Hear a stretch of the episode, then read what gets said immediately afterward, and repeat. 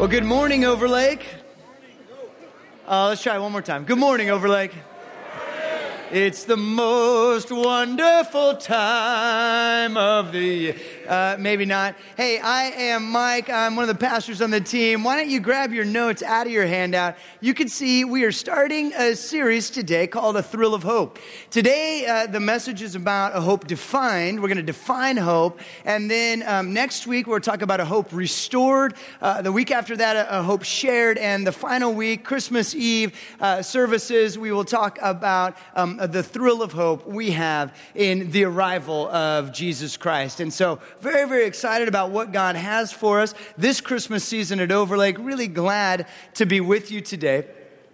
I want to begin just by having you kind of cast your mind, uh, if you will, back to when you were a child and you were um, looking forward to Christmas. Now, just by show of hands, how many of you can remember as a kid that you would be somewhere between very and really, really insanely excited about Christmas. Anybody show of hands? Yeah, we, we were so excited about the arrival of Christmas as it progressed. I mean, we know that Christmas is the pinnacle of the calendar year for kiddom. And, and you know, th- that's like sort of the, the date about which all other, you know, things revolve. And um, as a child, I personally remember just being almost almost breathlessly excited about Christmas approaching. I'm, I'm telling you, like, um, it's totally different today as an adult, and I imagine it's, it's sort of different for you too. As a kid, you hear this, oh, there's three weeks until Christmas, and you're like, oh no, it's never gonna get here. As an adult, you're like, three weeks until Christmas, oh no, it's right here, you know? And it's just this totally different view of what it looks like to approach Christmas. And, and I just want you to think about that idea uh, of, of that anticipation as a child looked forward to Christmas morning because it's, it's that, that feeling, that, that excitement that I want to define for us. Because if we can define that well, it will become foundational for the rest of our lives. So let me just jump in and, and talk about this. This is uh, the definition of hope. I don't think many of us are going to be, you know, wowed by this. Hope, uh, as a noun, it's that feeling of expectation and desire for a certain thing to happen. So, so the child has that hope toward Christmas morning, is that anticipation, that excitement, right? Uh, the next one, a person or thing that may help or save someone. So someone can be a hope, right? Help me, Obi-Wan Kenobi, you're my only hope, right? So that's the noun. Um, and yes, it's very, very appropriate to cite Star Wars in this holy context. Uh, the next definition there grounds for believing that something good may happen. The pastor hopes for a Seattle victory later this afternoon, right? we see, of course, we, we love the Seahawks. That's right, and uh, and we just recognize that um, that we cheer for the Seahawks because we love Jesus. So that's um, that's coming later later today. Uh, that's a noun. Now the verb is uh, for hope. It's it's the action of wanting something to happen or to be the case. Some of you are thinking, I am hoping this message will be short. Um, and then this idea of hopefulness, that, that, it's this living in a state of hope, uh, optimism, expectation, expectancy, confidence, faith, trust, belief, conviction, assurance, promise, or possibility, uh, i.e., a life filled with hope. And that's my prayer for you, that's my prayer for me. Is that we would be men and women on the journey that our lives would be filled with hope. And if you're just checking this place called Overlake out, you need to know that, that we believe and, and, and we have assurance and we have uh, uh built our confidence in a hope that is centered on Jesus. And so we talk about Jesus and we open up the scriptures and we want to read about Jesus and we want to understand all of the Bible in terms of what it says prophetically as it points to Jesus. And then after the arrival of Jesus, how we might live as men and women of faith in relationship with Jesus. So the entire scripture is all about Jesus. Our hope is completely centered upon the person of Jesus. And, and, and I just say that because I want you now to sort of go back in in, in, your imagination and imagine what it would be like if you were alive before the arrival of Jesus.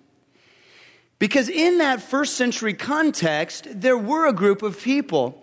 And, and um, in fact, the scripture might even call that a remnant of people. There were a group of people in Israel who lived with that hopeful anticipation, that confident assurance. And every day they got up and they lived in hope and expectation of the arrival of someone. Not, not like a kid in hopes that Santa is going to come. It's this faithful living that they are anticipating the arrival of Messiah. And they would get up every day and they would go about their tasks every day, and they would make their choices every day with their lives built on a hope that they have defined clearly. They, they, they had clearly defined a hope, and it was, I'm going to use the word substantive. It was filled with such substance that it became the foundation for how they lived their life, the choices that they made, the ways in which they approached the Lord in worship, etc. And, and it might be a question that you have. Now, now, why would they live in such hopeful expectation of the Messiah? And maybe even if you know a little bit about the history that was going on at this time of Israel, this was a period of time where many in Israel, many of the faithful in Israel, felt that God was silent. If you know the scripture, you know it's divided into two the Old Testament and the New Testament. And this is the period called the intertestamental period. Uh, there were no prophets speaking to the nation of Israel at this time. And, and there was this season that was going on in the life of the nation of Israel where God did not seem to be present, that God seemed to be silent. And I bring this up because I have a feeling that right now, in the darkest season of our year, there might be some of you who are walking through a season of your life where it seems that God might be silent. And it seems that there might not be much going on behind the curtain, and, and, and you're just wondering as you look at your life, you're, you're asking yourself these questions like, why am I continuing to live faithful to God? Why, why, am I choosing to live well? Why don't I just make the easy choice?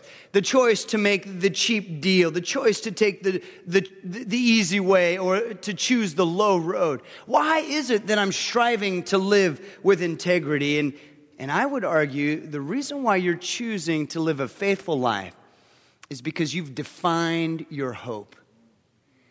You've chosen to be a person, a man or a woman who is going to let their lives be built upon the substance of the hope you have that God is present and that God is good and that God does love you. And I want to uh, open up a story in the scripture. If you have your Bibles, you can open them up. It's found in the New Testament book of Luke and it is the account that Luke writes about the person of Jesus Christ. It's, it's the third gospel, and, and so I would have you open it up. The, the words are going to be uh, on your notes, they'll be on the screen as well. But we're going to look at a story about a man who had defined his hope. His name's Zechariah, and his wife Elizabeth. And we'll start this story here in verse 5 chapter 1 of Luke. It says, In the time of Herod, king of Judea, there was a priest named Zechariah who belonged to the priestly division of Abijah. His wife Elizabeth was also a descendant of Aaron. Basically, what that means is that Zechariah had married Elizabeth, and they both were like the modern day equivalent of preacher's kids. They, they both were around the synagogue all the time. They were around the teachings of the, the church. They knew who God was. Um, you know, uh, Zechariah's dad was a, a, priest. His grandpa was a priest, great grandpa, like all the way down from this line of Abijah. So, so they, were, they were preacher's kids. They knew what was going on. Both of them, look at this, were righteous in the sight of God, observing all the Lord's commands and decrees blamelessly. You might want to underline that word. So, so they were blameless in how they lived their faith journey, and they were righteous, not in the sight of their peers, not only in the sight of their peers, I should say, not only in the sight of their friends, but they were righteous in the sight of God. Friends, what that means is you hire a private investigator to follow around Zechariah and see what he's doing, you know, when he's off duty, and you're not going to find anything. Like he is constantly on his game. He's constantly faithful to the Lord. He's living righteously in the sight of God. He's living a blameless life. So you would imagine that Zechariah and Elizabeth living this righteous life before the Lord, that their life was just over and above, just filled with abundant blessings from God, that God had just nonstop blessing parade over their life. Uh, but it says this they were childless because Elizabeth was not able to conceive, and they were both very old. So so that's a twist right off the bat. They had no children. And, and it, it, it's a twist maybe for us a little bit because we know what it's like to maybe desire a family. But in that context, not being able to have children was actually viewed as a curse from God. It was a sign of the Lord's displeasure over you. Unfortunately, the woman got the, the, the brunt of that blame in that context because they didn't understand how everything worked. And so it would have been viewed that Elizabeth, in especial, was in a state of shame or disgrace before God. And you could imagine that Zechariah and Elizabeth, growing up, they, they, they were preacher's kids. They knew all about it. They knew the Lord. They had a faith relationship with God, that they would have prayed about having children. And that maybe when they first got married in their 20s, they were so excited about starting their family and they prayed about it. Lord, we can't wait until you bless our home with a child. And then that didn't happen. And then in the 30s, they continue to come together and just in prayer and in love and in joy and celebration. Oh, we can't wait, Lord, and until it's your desire for us to begin our family, to build our home. And then that didn't happen. And then in the 40s, it didn't happen. In the 50s, it didn't happen. And and then maybe they began to give up, right? Because they knew how, how the whole thing worked. And, and so now they are in their elderly years. And they still were unable to conceive and have, have kiddos. And, and, and this is what the scripture says Hebrews 11 1. Faith is the assurance of things hoped for, the conviction of things not seen. They, they had incredible hope. And, and yet, it hadn't come to pass. And, and so, so you wonder, well, how then do they choose to live? And I would say that after you read this passage about Zechariah and Elizabeth not being able to have children, you need to insert the word nevertheless, right? Nevertheless, even in the face of that reality that God had not blessed them in the way that they had prayed and hoped fervently that God would bless them, nevertheless, they chose to live righteously. They chose to live faithfully. They chose to live blamelessly. Why? Because of the assurance they have in the God who keeps his promises because of the assurance they have that God is and God is good and that God is love. And so they're going to continue to walk a road of faithfulness and blameless living in His sight because they want to bless God, um, even though it doesn't seem like God is blessing them in this moment. And I also want you to understand where they are drawing the promise from God, like where their hope is. It's in a promise that God had made 2,000 years earlier. I don't mean 2,000 years ago from this day, I mean 2,000 years before Zechariah's day. And this is found in Genesis chapter 12. God is uh, giving a promise to a man named Abram, later Abraham. He says, Go from your country, your people, and your father's household to the land I will show you. I will make you into a great nation, and I will bless you. I will make your name great, and you will be a blessing.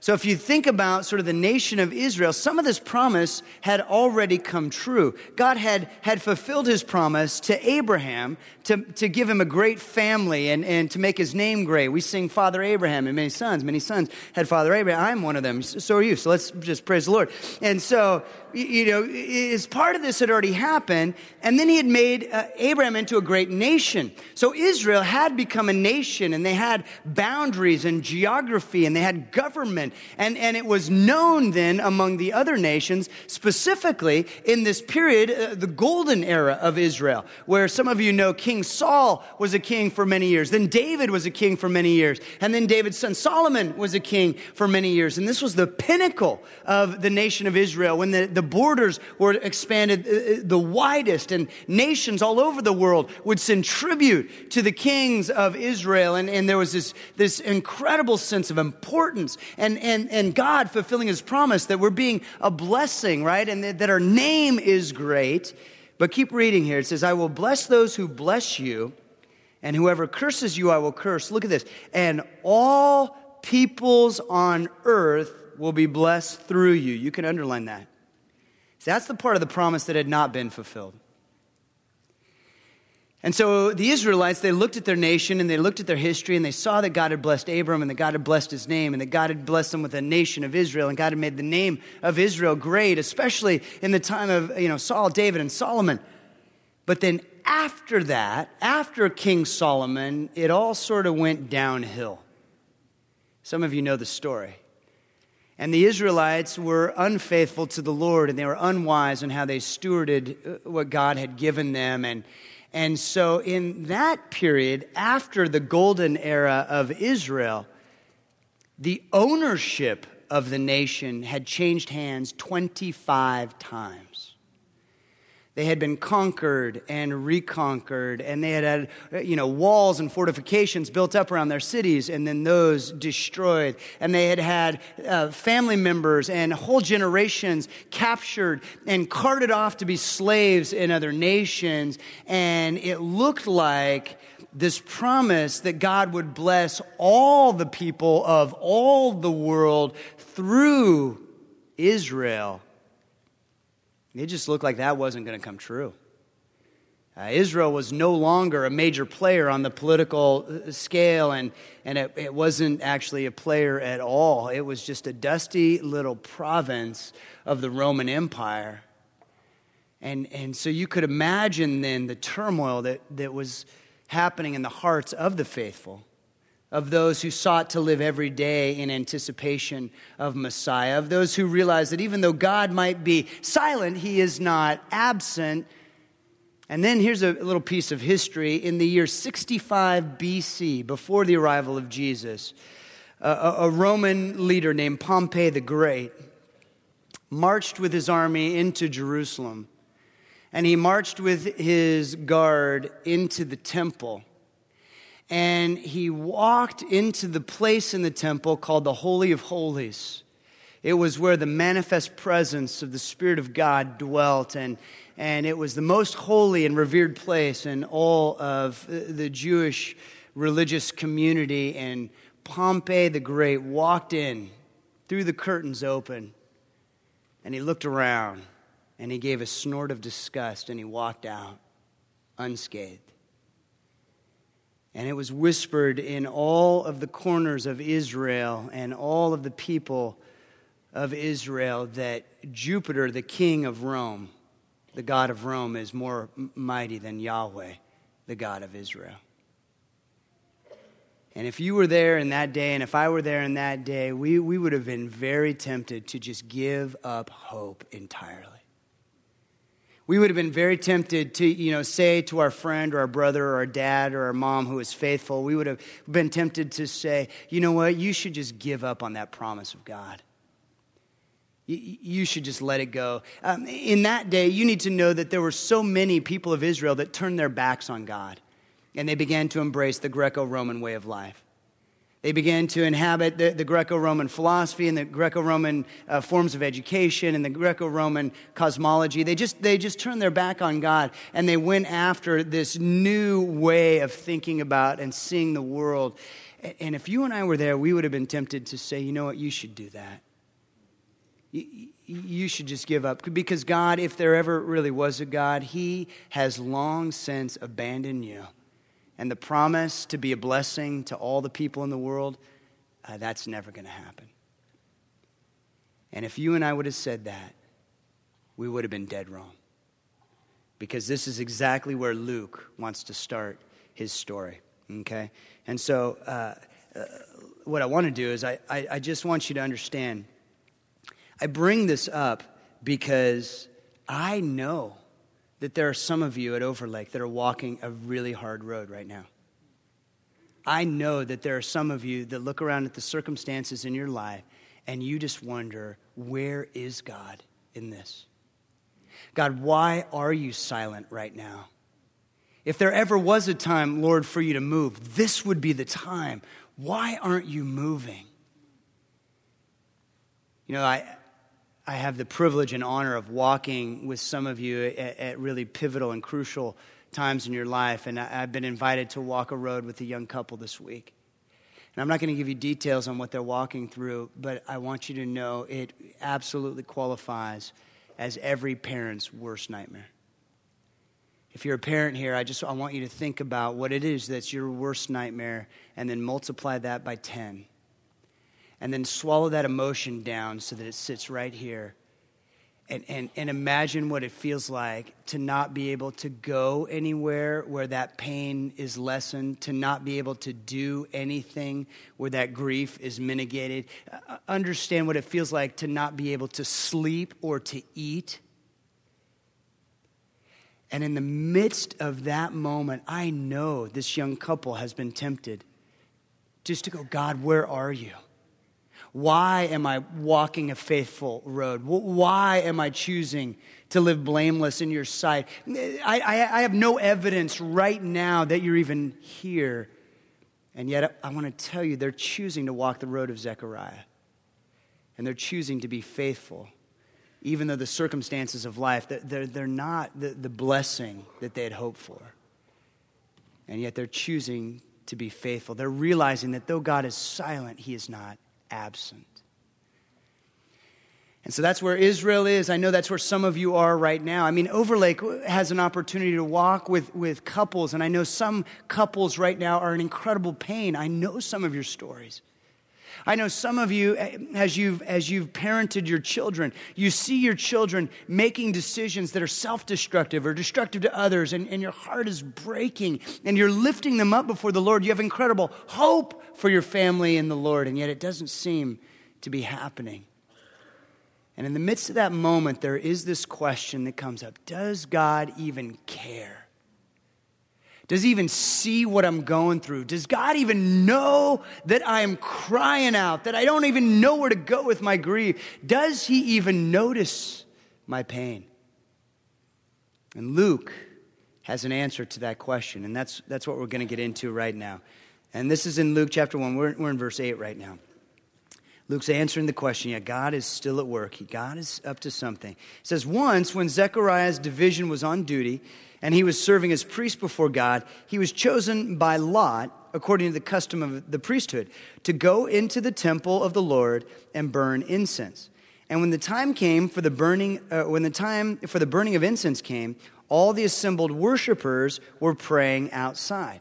And again, this is that part of the Jewish religious custom where the one would be chosen, the priest, and uh, the priest would uh, do all of the purification rites and then enter into that inner temple, that inner sanctum, to be in the presence of the Lord. And, uh, and so that's what was going on here. Zechariah was the one chosen to do that.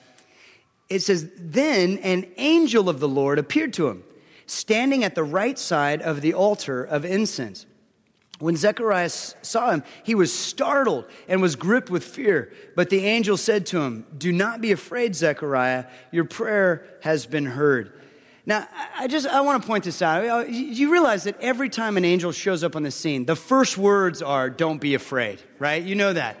So every single time an angel in the scripture, it's, it's, like the, it's like heaven's protocol. Oh, don't be afraid. It's like they got a script. It's like Miranda right? Don't be afraid. I'm not here to hurt you. Uh, you know, it's good tidings, great joy. Like it's, you know, it's, it's, and the reason why is because you're talking about the sheer weight of glory. That it's, it's, this is an emissary from Lord God Almighty, a mighty warrior and messenger of light coming into your presence. And you just imagine your mortal self in the presence of holiness and righteousness. Every time, right, the, the people who see angels are tempted to worship them as God. The angels are like, oh, don't worship me. You know, you need to worship God. He's, he's great. I'm just an angel, you know. And meanwhile, they're, just like freaking out, the humans, because, oh, man. Now, I just, I, I want you to think about this for a moment. Uh, people say sometimes, like, oh, I just, I felt an angel was with me, or oh, I, I, I saw an angel. You didn't see an angel? That wasn't an, I mean, that might have been an angel's like third cousin, but that wasn't an angel. If, if it was an angel, you would have, you know, wet yourself. Like, like an angel appeared and you would have needed depends that day. Like, you need to recognize what's going on because my thought is in, in the presence of righteousness, what humans do is they instantly see their unrighteousness, right? So instantly, every bad thought, every selfish, rude, deceptive, lustful, you know, greedy, vain, like, you're just saying all this stuff that's going on in my mind that I've done. It's right now in my face and, and and, and you just freak out. And Zechariah was freaking out before the Lord. He's so afraid. And he's thinking about all the stuff that he'd done. But remember, Zechariah was blameless. He was righteous in the eyes of God. Imagine if that were you. All right? I mean, you'd be on the floor. Like that, that's just and, and and and the angel says, No, no, no. Don't don't be afraid, right? Don't be afraid, Zechariah. Look what he says. Your prayer has been heard. Can I say that to you today? Your prayer has been heard. You're, you're wondering, where is God in all this? And I want you to understand God is, and God is good, and God is love. And He hears your prayer. Your prayer, that deep yearning of your heart, that place where your grief is as you express it honestly, lamenting before the Lord, your prayer has been heard. He goes on, Your wife Elizabeth will bear you a son, and you're to call him John. He will be a joy and a delight to you, and many will rejoice because of his birth, for he will be great in the sight of the Lord. He's never to take wine or other fermented drink, and he will be filled with the Holy Spirit even before he is born. He will bring back many of the people of Israel to the Lord their God. Why will he bring them back? Because they've turned from the Lord. John, this is John the baptizer, John the Baptist. He will turn them back to the Lord. And he will go on before the Lord in the spirit and power of Elijah to turn the hearts of the parents to their children and the disobedient to the wisdom of the righteous to make ready a people prepared for the Lord. See, it's so interesting. And you take a look at that passage, you see what the angel is doing to Zechariah as he is revealing Zechariah's deep hope and yearning. So you're going to have a child, a son, and he will be John. And he will be filled with the Holy Spirit, turning many Israelites back to the Lord. And he will prepare a people for the coming of the Lord. Messiah is coming. Messiah is on the way. And, and, and Zechariah, you know that thing you've been yearning for your whole life? You know that thing you've been hoping for and praying for? You know that, that hope that you have built as the foundation for your righteous and blameless life? You understand that that thing that you have been just dreaming about is right now coming true in your midst, in your family. And you can imagine the thrill of hope that went through Zechariah.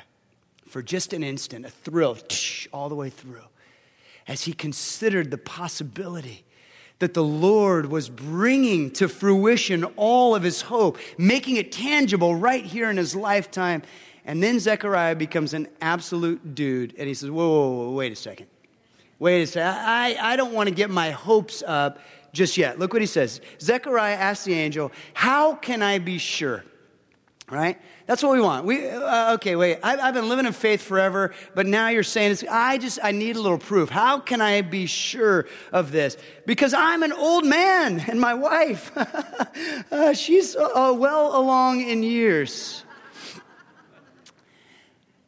And the angel said to him, I am Gabriel. Now, I don't know. This isn't scripture. It doesn't say, you know, volume or, or tone right here. But I just imagine that Gabriel has been very kind and tender to Zechariah up until this moment.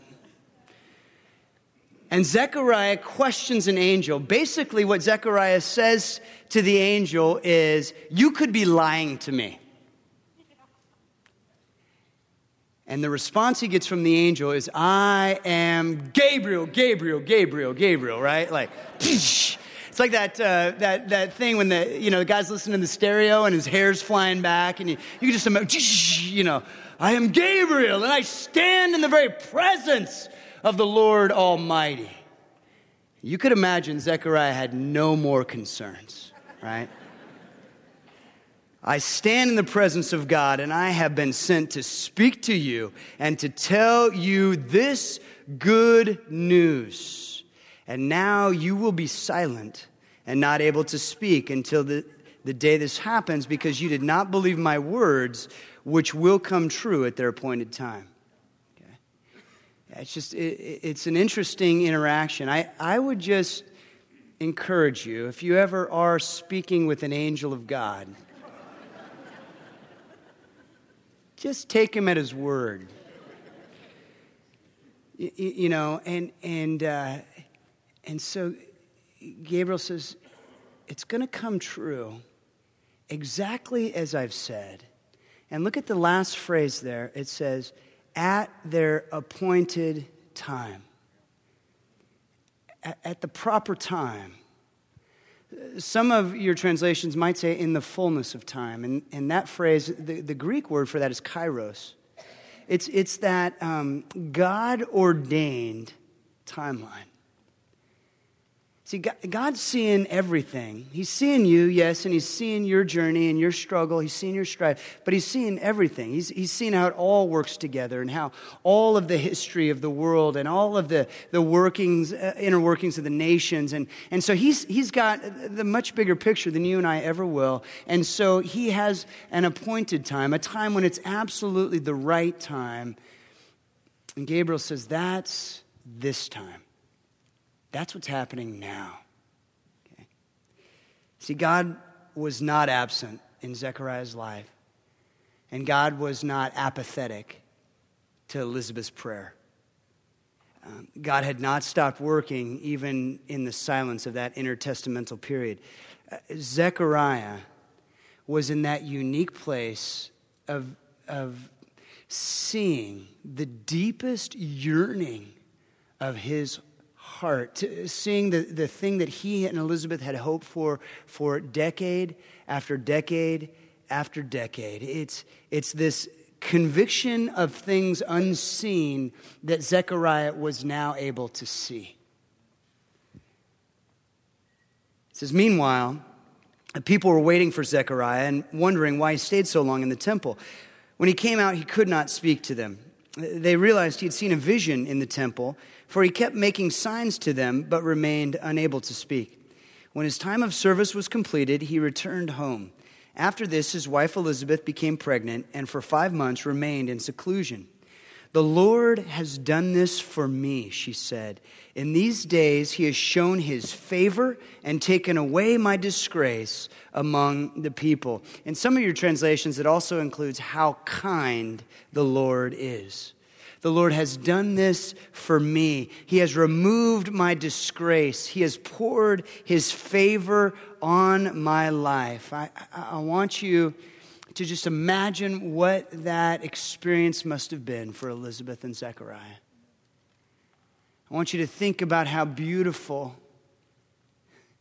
It's, uh, uh, it's just beautiful to think about the long faithfulness of this couple the, the long diligence, the long righteousness, the choosing to walk hand in hand in faithful obedience to God, even though their prayers weren't being answered.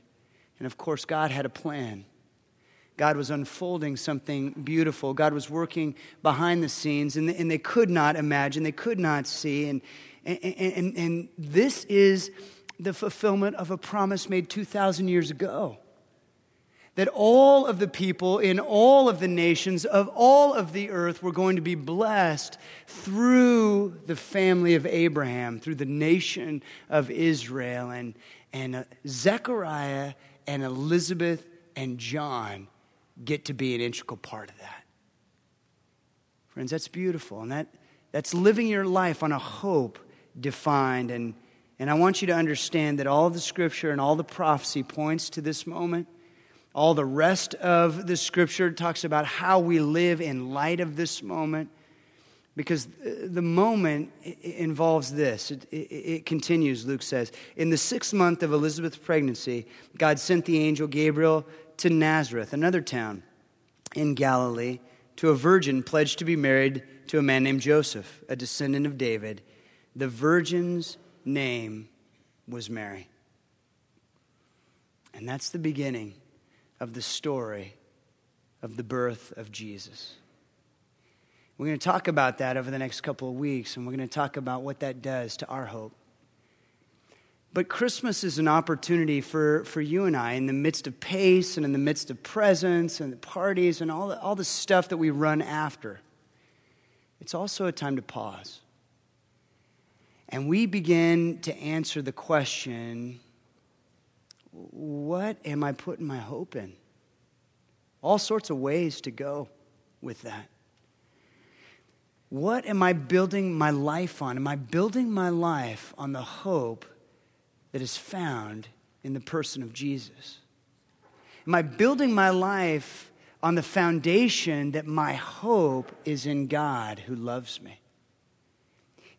See, because it really does come down to why we do what we do. This, is why you would choose to serve other people instead of just living a life that serves yourself. I you get to make that choice. Uh, I would say build on the hope you have in Christ. This is a great opportunity for you to ask the question well, do I just spend what I make or do I give? Do I value generosity? Um, this is one of those deals where, well, do I take the high road and the road of integrity in my business, or do, do I just go with the flow and make the easy deal, right? Uh, do I allow myself to be involved in shady things, or, or do I make a step and, and to walk the road of integrity? You know, for students, I, I know that today it would be very, very hard to be a student because students all the time, you're looking at your classmates and you're seeing your classmates uh, just cheating as a part of the norm. And on the internet, you can find any paper, any essay, any form. Like you, just get. And so you're looking around at some of your classmates who are absolutely uh, cheating, and they're taking the easiest road possible, and they're getting good grades because of it. And you're like, what am I doing? Staying up night after night doing my own work, and, and am I just crazy? Am I just wasting my time? Some of you are wrestling with addiction of all kinds, right? And and so you, you're choosing right now every day to walk a road of sobriety and transparency, where, where, where you're walking in integrity before the Lord, and yet every day you're tempted just to give in and glut yourself. And when the temptation comes, you know, you ask yourself the question what am I doing? Why am I trying to be faithful to God? Why am I trying to walk this road of integrity? Why am I trying to walk this road of sobriety? Am I just crazy? I know some of you are walking a road of relationship. Husband or wife, maybe a family relationship. There's a member, family member, and, and it's fraught with difficulty. And it seems like everything you say suddenly explodes in a fight, and, and, and you've tried to walk a road of peace, and you really want to walk a road uh, where, where there's communication that's opened up, and, and, and it just doesn't seem to happen. And, and you are tempted, when that fight comes, you're tempted just to walk away.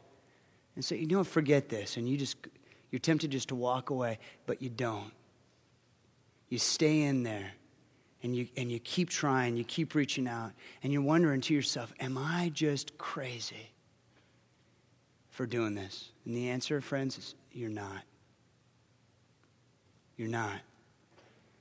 because you understand what your hope is the, the hope that you have, the hope that you've defined, the assurance that you're building your life on is that though God may be silent in this moment, He is not still.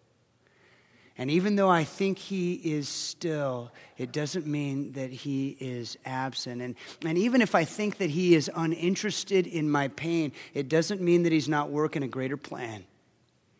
That his plans are always for good, his plans are always for a hope and a future. And so I choose to believe that God knows this and that he cares for me and that he cares for the situation. And you walk in your integrity. Hebrews 11:1 1 in the New King James says, "Now faith is the substance of things hoped for, the evidence of things not seen."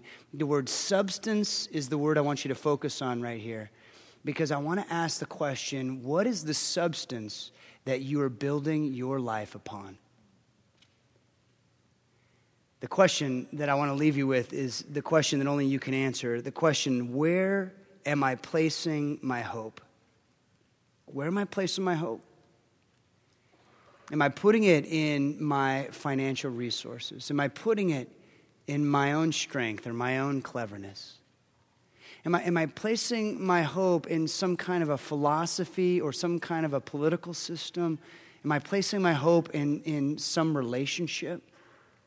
Or am I placing my hope in the Lord of the universe, who is at work behind the scenes who is unfolding a plan that is good even when I cannot see it, and who loves me even when I don't sense his blessing.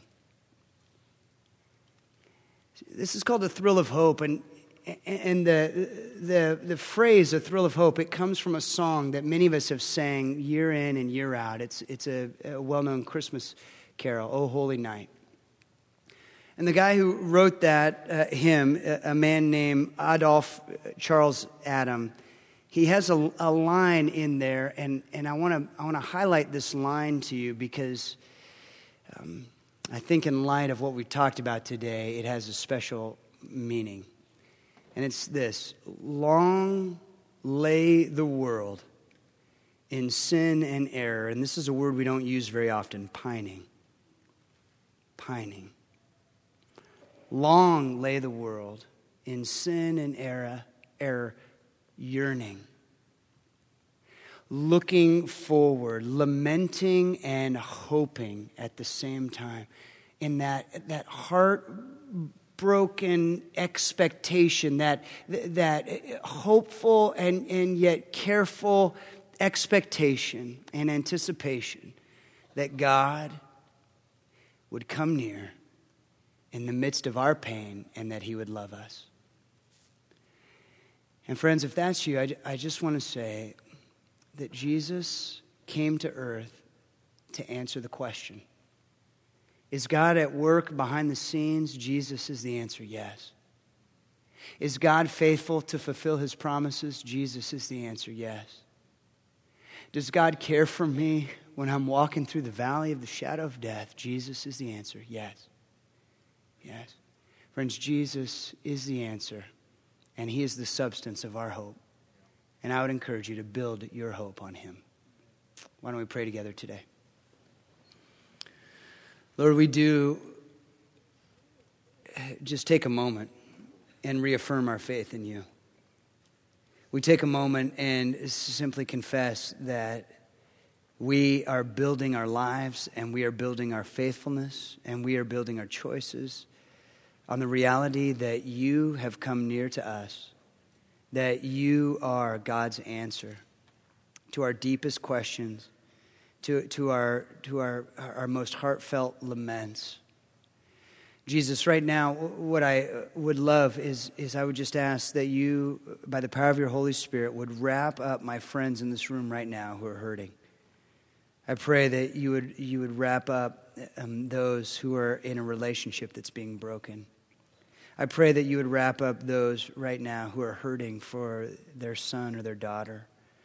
I pray that you would wrap up those who are in pain over, over loved ones, moms and dads, friends, other family members. Lord Jesus, I just pray right now that in the midst of whatever darkness that we're walking through this winter, My prayer is that you would whisper your love and your courage, that our prayers have been heard, and that you are with us and you love us.